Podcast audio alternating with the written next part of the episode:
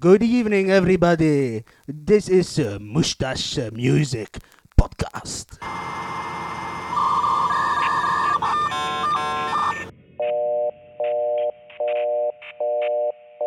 This is Moustache Music Podcast.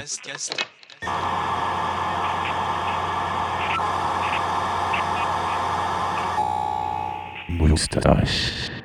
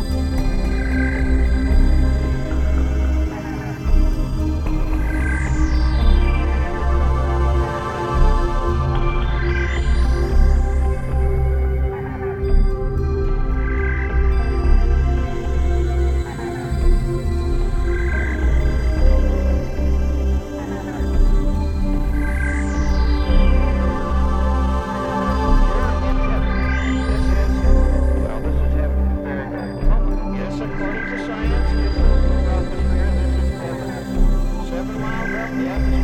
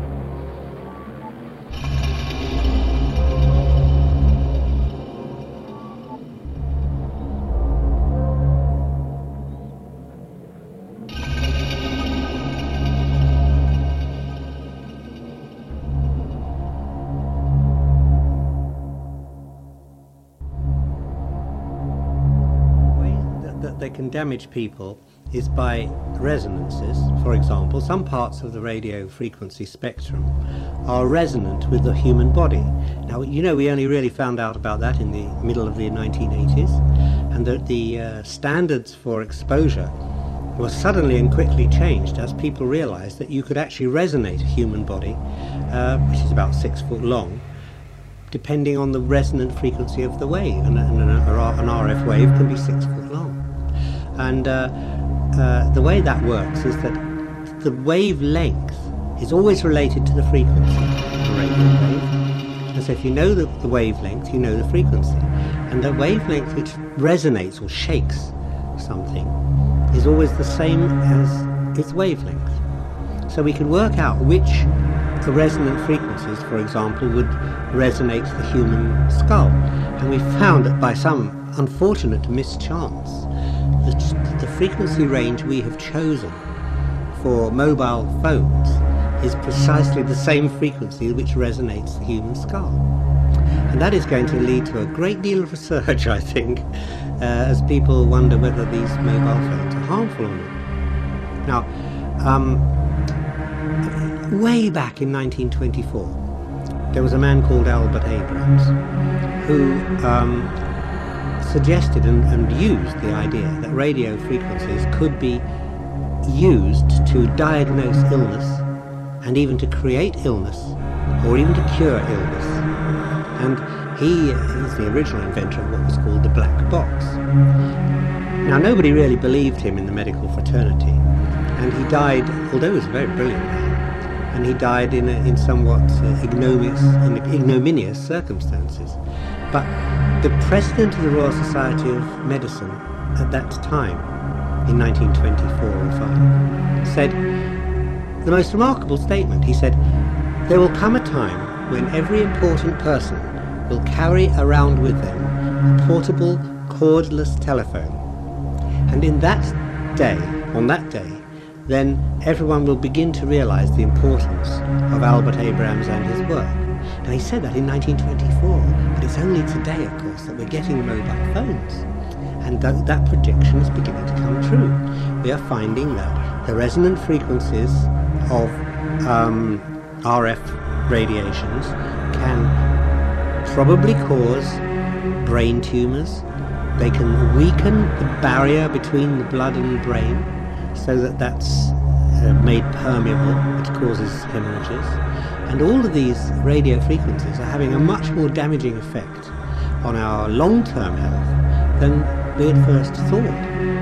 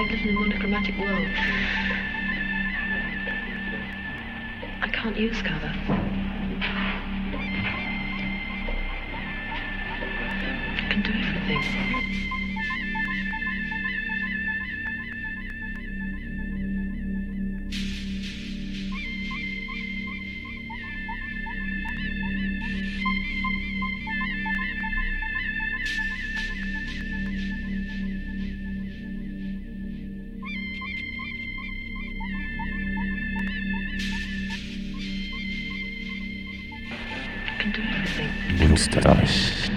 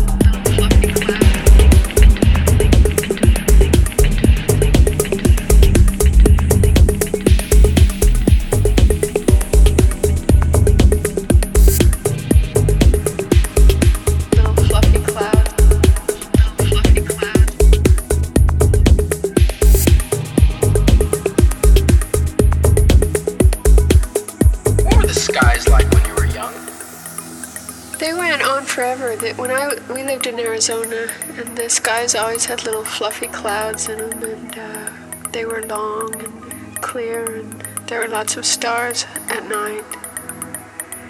And uh, when it would rain, it would all turn. It, they were beautiful, the most beautiful skies, as a matter of fact. Uh, the sunsets were purple and red and yellow and on fire, and the clouds would catch the colors everywhere. That's neat because I used to look at them all the You don't see that. You might still see it in the desert. The skies in the southwest are spectacular. You, you were born in Chicago, right? And then, And we came to Arizona when I was four and left when I was 14. oh, so you really went to grade school and everything there. So you grew up hot. Yeah. I learned how to walk across the tar with a towel. You run 15 steps or so, throw the towel down, stand up, pull your feet up, and run some more, throw the towel down. Or find the tiniest piece of shade where something it's, you know,